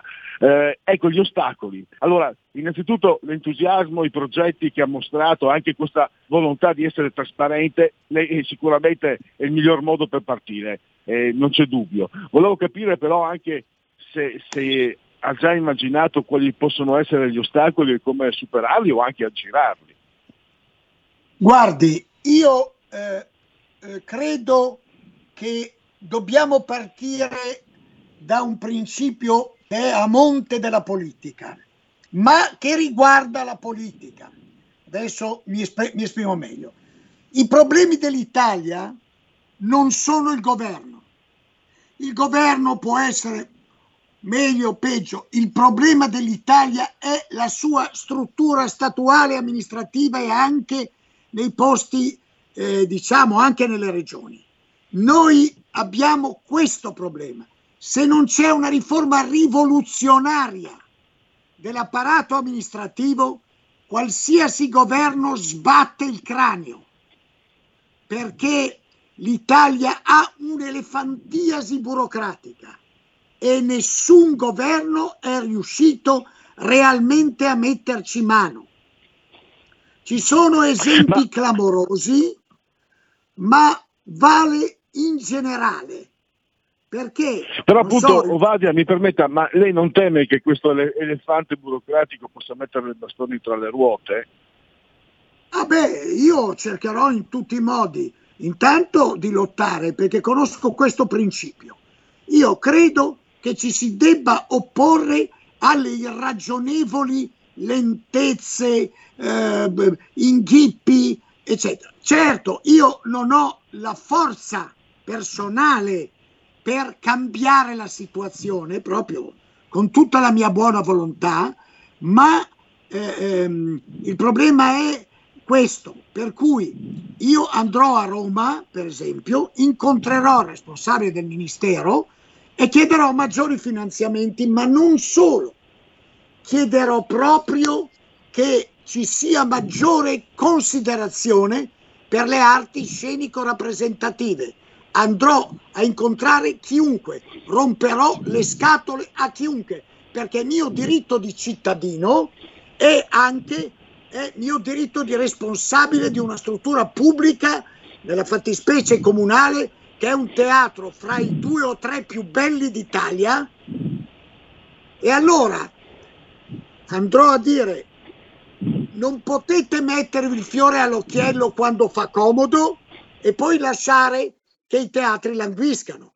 Lo farò incontrando politici, amministratori, chiunque. Io incontro chiunque, e per una anche un concetto che ho da sempre. Come lei sa, io sono un uomo molto schierato, però non con i partiti. Io non ho tessere né faccio più nulla per i partiti. Io lavoro con i movimenti, con, eh, non so, le dico l'esempio Libera di Don Ciotti, o Emergency di Gino Strada o Amnesty International. Io non ho tessere di partito e ho finito la militanza partitica. Io faccio Però, militanza eh, politica, non partitica. Allora, ecco, nel senso va, va etico del tempo. Ecco, no? Mi permetta, abbiamo ancora due, eh, due minuti, volevo concludere proprio due. Ah, secondo me lei è schieratissimo col teatro, prima di tutto, perché sono stato eh, certo. per, attraverso le, allora, casse- le video una cosa cassette. velocissima. Il, il teatrante è un cittadino, può essere di centro, di destra, di sinistra, di qua e di là. il teatro è per tutti i cittadini. Ecco, volevo chiudere senza con distinzione. Ecco, Ovadia, volevo chiudere una sua considerazione. Io, dal mio punto di vista, la mia opinione non vale niente, ma ho questo credo da sognatore. Secondo me basta portare le persone a teatro. Nel momento in cui, anche se ci fosse una compagnia scalcagnata, nel momento in cui tu porti, e io mi illudo sui giovani, no? Tu li porti a teatro, li metti lì e loro ci tornano, se avranno la possibilità ovviamente. Ma io sono un sognatore. Volevo capire se, se questo mio no, pensiero... No, io farò di tutto per rendere questo sogno vero. Girerò tutte le scuole di Ferrara per parlare di teatro e per capire quanto è importante. E poi naturalmente bisogna che noi capiamo che c'è un turnover generazionale del pubblico. Il pubblico con la pelliccia che era abituato a quel rito, con tutto il rispetto, pian piano eh, sta, diciamo, per ragioni naturalmente generazionali, oramai si sta pian piano diminuendo.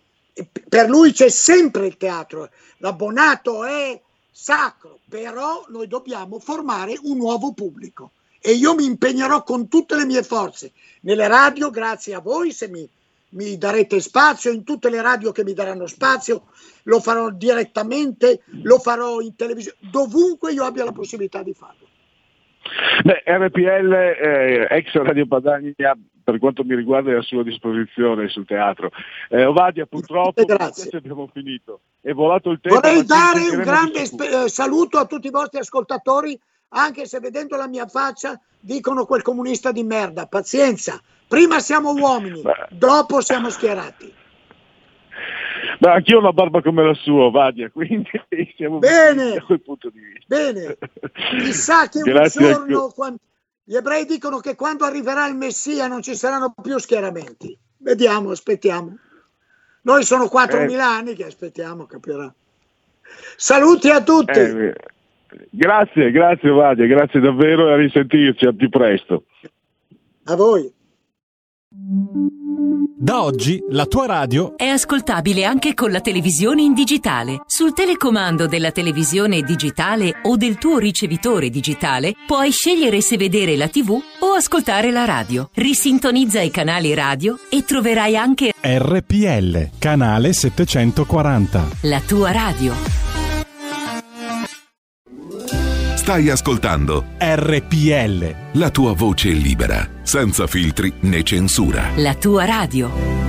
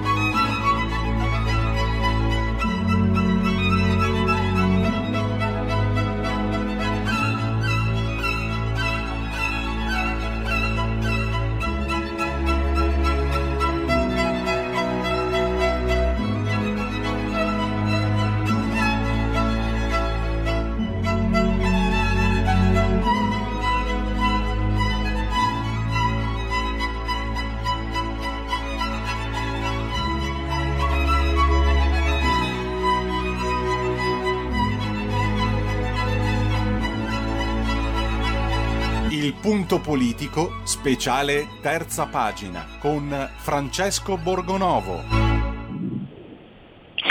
E salutiamo eh, Francesco Borgonovo, vice direttore della Verità, che abbiamo in collegamento. Ciao e grazie Francesco. Ciao Pierluigi, buon pomeriggio a tutti gli ascoltatori. Allora, oggi sulla Verità c'è un'intervista, posso dirlo Francesco? Forse mi spingo troppo, per carità, definitiva, no? L'intervista a Francesco Zambon, che ribadisce e conferma tutto quello che era già, sta- era già emerso, eh, grazie anche ai tuoi articoli, eh, principalmente tuoi, ma comunque del tuo giornale, insomma, e che abbiamo, che abbiamo, che grazie a te abbiamo anche comunque eh, riepilogato qui a R P L.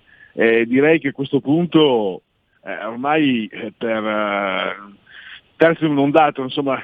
O, o, o il governo o Speranza ha sbagliato o Speranza ha sbagliato eh, terzo inondato eh beh, eh, diciamo di sì, nel senso che oggi noi abbiamo intervistato Francesco Zambon, ricercatore dell'O M S, quello che ha fatto il famoso report sulla gestione italiana del virus, che racconta un po' come sono state le, sono andate le cose e, e come dire, qui delle due l'una, o sta mentendo lui, e non credo perché io ho visto i documenti, le carte e tutto coincide, oppure sta mentendo chi? Ranieri Guerra, eh, cioè il direttore aggiunto dell'O M S, che è anche nel comitato tecnico e scientifico che prende le decisioni sulla nostra vita. E, e questa cosa è molto pesante, cioè se eh, sta mentendo su questa storia del report censurato dell'O M S Ranieri Guerra, significa che noi abbiamo nel comitato uno che non ce la racconta giusta, no? E allora a questo punto il ministro Speranza eh, deve parlare, deve chiarire eh, che cosa diamine è successo, no? Perché in quel report dell'O M S si dice chiaro e tondo che l'Italia non aveva un piano pandemico aggiornato, no?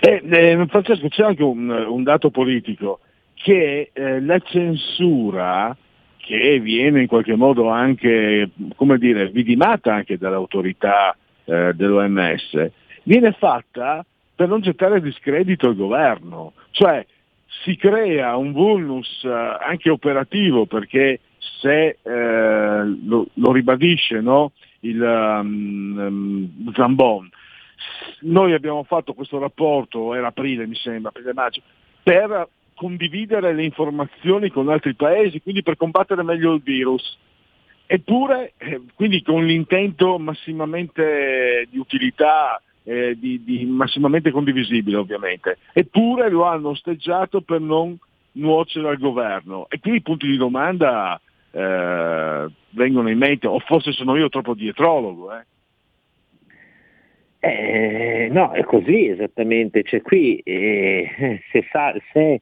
quel piano, quel, allora il report dell'O M S serviva a dire a tutti i paesi, in particolare a quelli dell'est, i paesi russi, l'Italia è stata la prima ad avere il Covid, no? Allora loro hanno gestito la situazione in questa maniera, guardate come hanno fatto, sono stati fatti degli errori, cercate di non ripeterli, no? E quindi era una cosa da far uscire in fretta per dire a tutti gli altri: oh, l'Italia ha avuto questi problemi, evitateli, no? E quando si accorgono all'O M S che questa cosa mette in imbarazzo il governo, quel report lì viene fatto, viene ritirato, viene fatto sparire, mai più pubblicato. E allora c'è qualcosa sotto, cioè allora lì c'è qualcuno che ha deciso consapevolmente di censurare, questo è, no? Perché ricordiamo, ribadiamolo, in questo report si, si, si conferma, si spiega come l'Italia abbia un piano pandemico del duemilasei, nel duemilaventi eh, è piuttosto grave come situazione. È, è molto grave, anche perché noi nel duemilatredici eh, esiste l'obbligo da parte dell'Unione Europea di aggiornare i piani pandemici e non viene mai, mai aggiornato. E cosa dice? Cioè, eh, qual è il punto? Uno dice, ma cosa serve un piano pandemico? Eh, serve, perché il piano pandemico ti dice come ti devi comportare quando arriva la pandemia. Tu non ce l'hai, cosa fai? Vai alla cieca, come è stato fatto in Italia, no? Questo è successo. Ah, chiedo scusa. Allora, adesso eh, Cosa succederà, ehm, Francesco? Come al solito siamo in Italia, si farà finta di niente, il silenzio, il muro di gomma, oppure, oppure magari, visto i sommovimenti politici, c'è qualche parte che potrebbe prendere destro da queste situazioni per, per agire a livello di, insomma, tanto per dire un Renzi, no? Faccio per dire, potrebbe magari utilizzare per domo propria eh, queste informazioni, queste situazioni, per portare dei, dei colpi al governo, magari eh, per tornare centrale, no? Renzi ha tanta voglia di, di tornare a essere centrale nella politica italiana, mi sembra. Ma eh, sicuramente questa cosa verrà usata. Io ho già visto oggi una dichiarazione di un esponente dei cinque Stelle, addirittura, che dice insomma Speranza deve... Eh, deve rendere conto, cioè eh, deve spiegare su questa cosa, sai, che, che, che lo dica eh, come dire, un, un esponente dei cinque Stelle che sono alleati di Speranza, vuol dire che la situazione del ministro comincia un pochino a traballare, no? È chiaro che anche, diciamo, i fratelli coltelli giallorossi la faranno pesare. Io, cioè, per le figuracce che ha accumulato Speranza fino adesso, penso che si dovrebbe dimettere. Eh, poi eh, chiaramente ci sarà qualcuno che userà questa cosa contro di lui. Io vedo che c'è eh, per esempio il ministro, il viceministro Sileri che scalpita, sarebbe credo molto contento di fare il ministro. Speranza in grossissima difficoltà, non so quanto reggerà ancora. È chiaro che se questo governo dovesse dire Eh, cambiamo ministro della salute, sarebbe ammettere una sconfitta bestiale, cioè sarebbe come ammettere di aver fallito, no? Sì, l'impressione, pensando, perché non è che Speranza adesso sia l'unico, no? Proprio il tuo giornale, noi, eh, mh, grazie anche al tuo giornale, quante, quante mancanze, prima ho sentito Stefano Filippi, Eh, su, su, sui banchi a rotelle, tre miliardi, gli errori del Ministero della Salute nel gestire dei dossier fatti eh, pensando alla scuola. E l'idea, Francesco, adesso non voglio derogare, restiamo qui perché poi vorrei chiederti anche com, com, come tu procederai, come il tuo giornale procederai in questa inchiesta. Non dico anticipazioni, ma insomma qualche indicazione per i prossimi giorni, per noi lettori e per noi qui di R P L.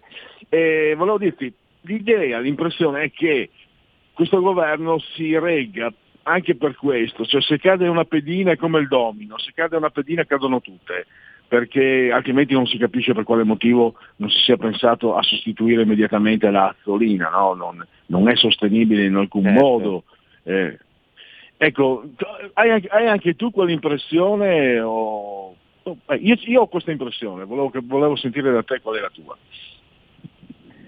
No, è chiaro che loro adesso si, si tengono stretti perché appunto se dovessero togliere uno, Speranza sicuramente è più, è più forte della Soldina, perché togliere, cioè, come dire, colpire Speranza, è, è, come dire, stai colpendo il ministro della salute, cioè quello che ha, de- ha deciso insieme a Conte tutta la gestione della pandemia, quindi eh, appunto sarebbe un'enorme ammissione di colpa, però qualunque ministro vai a toccare è come mettere un fallimento. E quindi a quel punto, cioè, si dovrebbe trascinare dietro tutto il governo, ma io ho la sensazione che questo governo abbia veramente eh, i mesi contati, perché ormai si parla troppo di Draghi, di queste cose, perché non, non succeda non succeda qualcosa, no?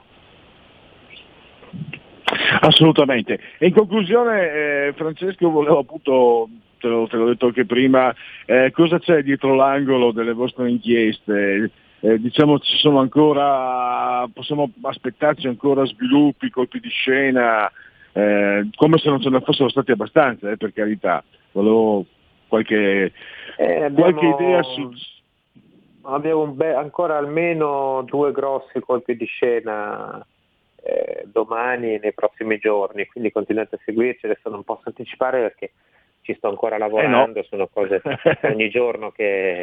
Eh, però abbiamo ancora un paio di belle cose almeno, in realtà molte di eh, più, assolut- ma... Assolutamente. Allora, io direi che per il momento possiamo eh, concludere con eh, Francesco Borgonovo. Avete sentito? Put- tanto viene da dire, Francesco, purtroppo non è ancora finita, perché davvero cominciamo a averne anche abbastanza come cittadini.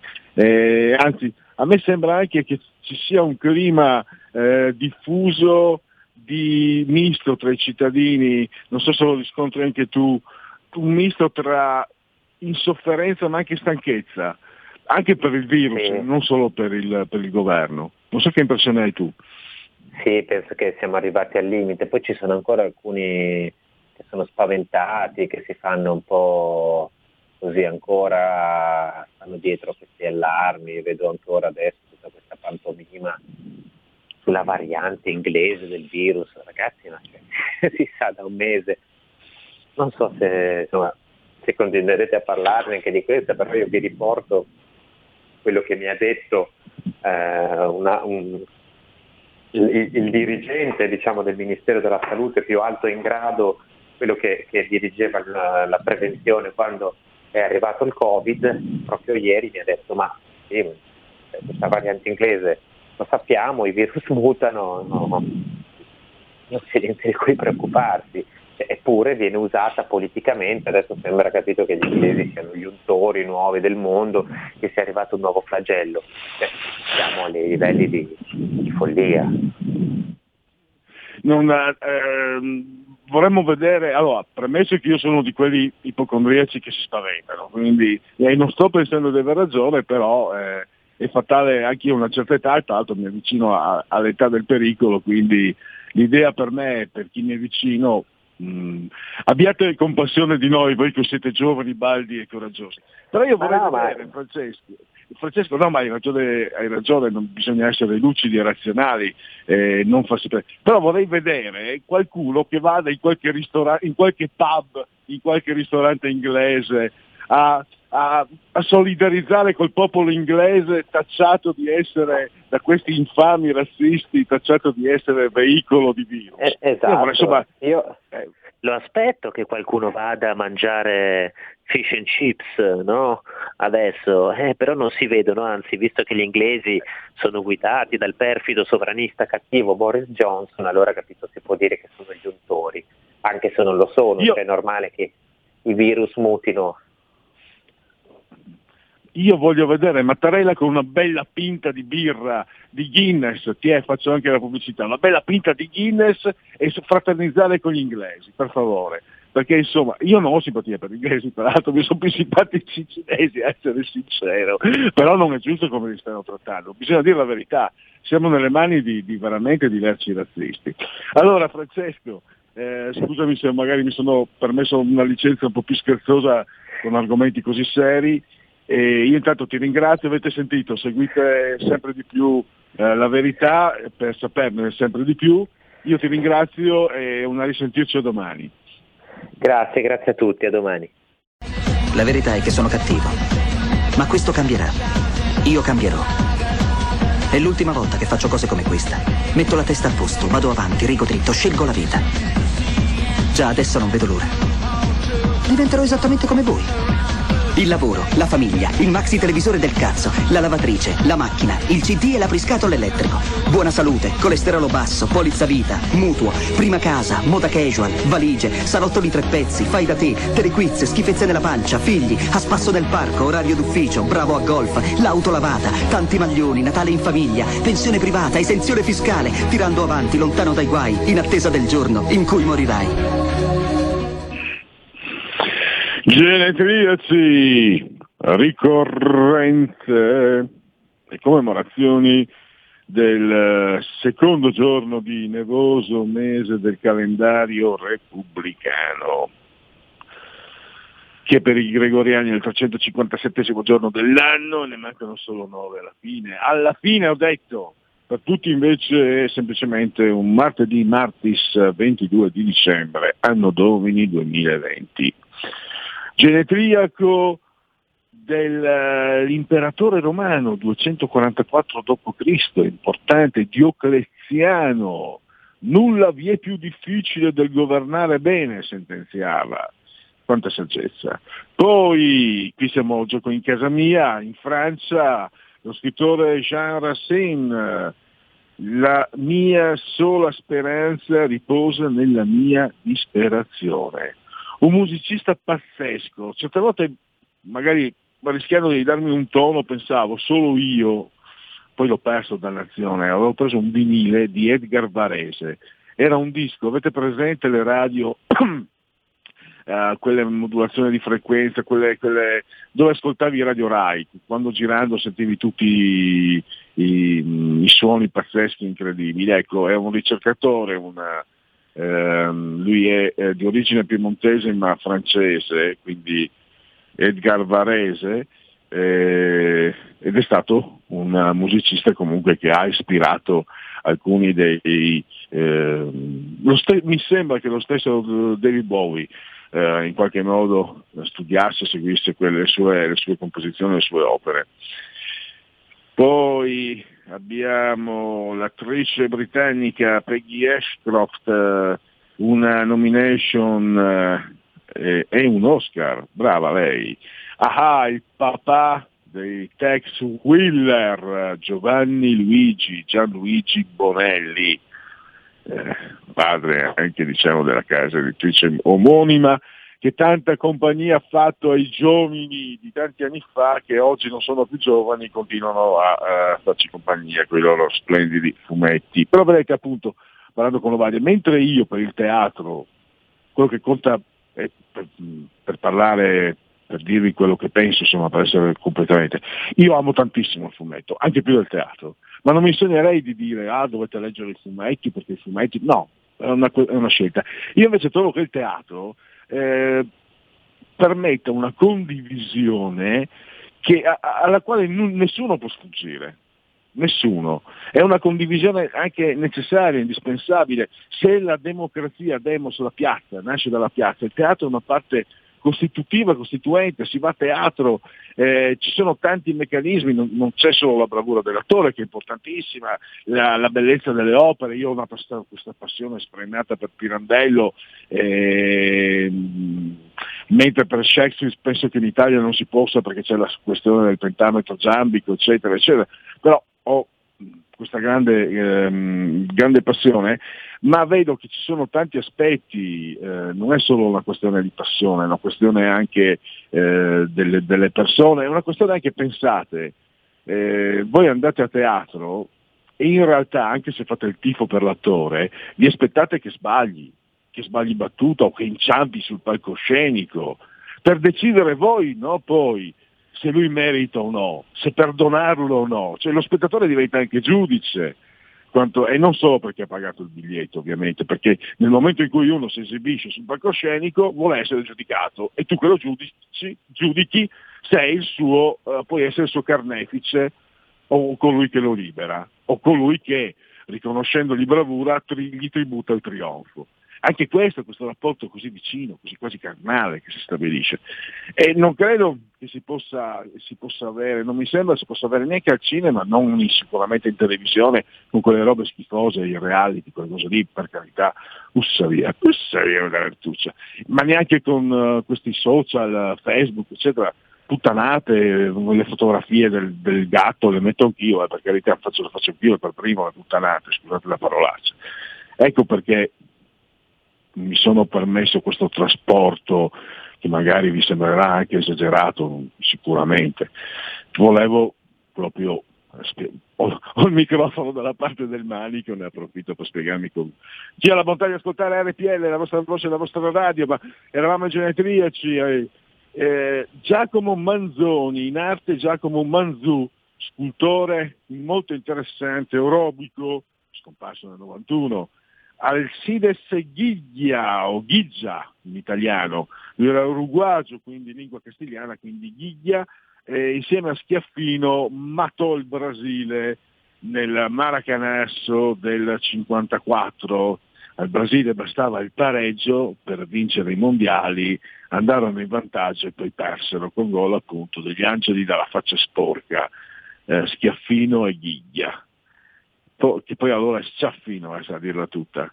è un grande divulgatore, pensate, lo saprete tutti, ha cominciato col jazz ed era anche un buon jazzista, Piero Angela, poi è stato lui a dare la caccia a Uri Geller, che imbroglione che era stato Uri Geller, mamma mia. L'attore di origine basca Hector Elizondo, lui a fare una trasmissione, Uri Geller, perché ha una certa età, eh, lo dico sempre, lo dico troppo spesso, negli anni settanta era una star, se ne parlavano a scuola, era una sorta di, di mago, presti, non prestigiatore, uno che piegava gli oggetti, che indovinava. Insomma, credo col C I C A P eh, Piero Angela mette alle strisce una, una trasmissione eh, di vera e propria indagine, invitando Uri Geller, che non si presenta, nella quale eh, con tanto di testimoni si spiegano tutti i trucchi di questo presunto eh, mago, non so neanche io come chiamarlo, insomma. Vabbè, andiamo avanti. Eh, Felice Pulici, un brianzolo che giocò, era in porta nella Lazio dello scudetto di Chinaglia nel settantaquattro, scomparso due anni fa. Allora, l'avvocato di Silvio Nicolò Ghedini. E poi in casa Lega, zona lariana, Erika Rivolta, un grande calciatore degli anni Ottanta, Bernd Schuster, e poi oh, il graffitismo del grande Jean-Michel Basquiat, e infine siamo nel cinema, chiudiamo con Ralph Fiennes, due nomination, zero Oscar, Schindler's List e Paziente inglese. E poi era tra i protagonisti, i protagonisti di un bel film, My Private Idaho, c'era Keanu Reeves, c'era River Phoenix e c'era anche la bellissima, eh, fascinosissima Chiara Caselli, molto bella, molto brava. E direi siamo quasi in chiusura, eh, io direi avevo dei sondaggi, vediamo se faccio in tempo a leggervi i sondaggi. Allora, velocemente, dunque, questo è un sondaggio quorum, Lega ventitré virgola due, P D venti virgola sette, Fratelli d'Italia sedici virgola uno, cinque Stelle quindici, Forza Italia sette virgola cinque, Italia Viva tre virgola uno, Azione Calenda tre virgola uno, i gemelli del gol, Calenda Renzi, spalla a spalla però, stanno lottando per non retrocedere. Invece per eh, Ipsos la Lega al ventitré virgola cinque, il P D al venti virgola due, Italia Viva al tre, più Europa, no, non mi interessa più Europa, non la voglio, tre, ecco anche qua appaiate, cinque Stelle sedici, Fratelli d'Italia sedici. Io ho l'abitudine appunto di offrirvi, diciamo, uno spettro più completo, no? Così vi fate un'idea, eh, fate una sintesi, potrebbero anche essere tutti sbagliati o tutti giusti. Uh, il gradimento dei, dei personaggi politici, Speranza trentasei, Meloni trentaquattro, Salvini trentuno, Zingaretti ventinove, Calenda ventotto, Franceschini ventisei, Di Maio ventisei, Berlusconi ventisei, Bonino venticinque, Fratoianni venticinque, Toti ventitré, Bellanova ventuno, Bonafede venti, Crimi venti, e in zona retrocessione Lupi diciassette, Bonelli quindici, ormai lontano dalla salvezza Matteo Renzi con undici. Roberto Speranza in testa trentasei, però è un, è un po' dura da mandare su. Comunque eh, il nostro dovere è eh, informare, quindi riportiamo tutto. Questo è eh, Tecne ventitré virgola cinque Lega, P D venti virgola sei, Fratelli d'Italia diciassette, cinque Stelle quattordici virgola due, Forza Italia otto virgola uno, Italia Viva tre virgola uno e Azione tre virgola tre.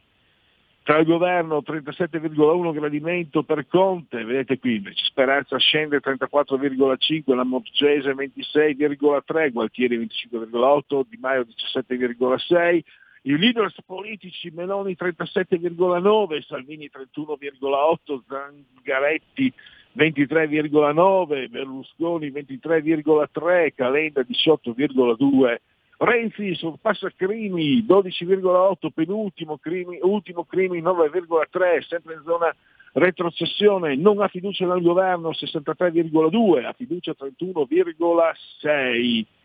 E poi abbiamo zona rossa per l'Italia, favorevoli sessantaquattro virgola tre, contrari ventisette virgola tre. E poi abbiamo, stiamo andando verso la, il termine, S V G, Lega ventitré virgola quattro, P D venti virgola quattro, Fratelli d'Italia sedici virgola sette, Movimento cinque Stelle quattordici virgola tre, Forza Italia sei virgola tre, Azione Calenda tre virgola sette, due virgola otto, Italia Viva di Renzi. E poi, avete capito perché? Perché si sta muovendo tanto, si sta agitando. E allora, ehm, il vaccino, eh, si vaccinerà sì quarantasette per cento, solo se sarà obbligatorio ventotto, ventuno, no, nemmeno se sarà obbligatorio il tredici. Ehm, ben, benissimo, chiudiamo perché altrimenti rischiamo di sforare. Eh, ringrazio, vediamo se ci sono, scusate, eh, le, vi do gli ultimi aggiornamenti come è doveroso assolutamente. L'Ansa ci dice italiani bloccati a Londra, si studia piano per il rientro, mentre il Currierum, Corriere.it, sempre il piano di rientro dalla Farnesina per far rientrare appunto eh, gli italiani dalla perfida Albione. Eh, eh, Viminale, circolare ai prefetti, controlli sulle strade e in città. Sugli immigrati che delinquono si girano dall'altra parte, sugli italiani che cenano eh, a Natale invece il, la Lamorgese ci manda i birri, come si diceva un tempo. Stop, basta solo spazio per i ringraziamenti al grande Giulio Cesare Carnelli, assunto al trono di comando e regia tecnica, i fuochi pirotecnici dei Rebellotti del grande Marciano Pinti. Grazie a tutti voi per aver scelto anche oggi R P L, la vostra voce e la vostra radio. Avete ascoltato Il Punto Politico.